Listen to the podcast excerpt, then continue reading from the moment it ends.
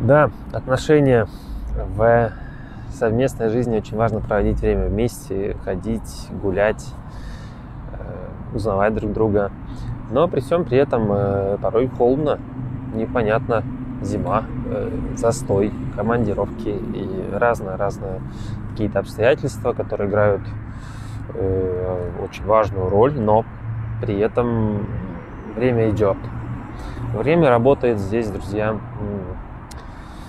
всегда работает э, в минус. Если э, пара бездействует, если ничего не делает, то э, возник, начинает возникать э, в лучшем случае фантазия, которая будет успокаивать, что все нормально, мы там в отношениях, хотя они там не общаются полгода, допустим, уже, или там на смс-ках только сидят.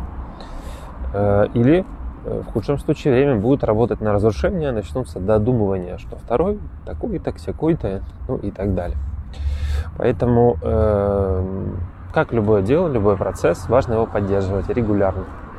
Я рекомендую 2-3, 2-3 свидания в месяц э, на начальном этапе отношений. Это важно. Если вы уже в браке, то раз в неделю идеальная чистота. Успехов!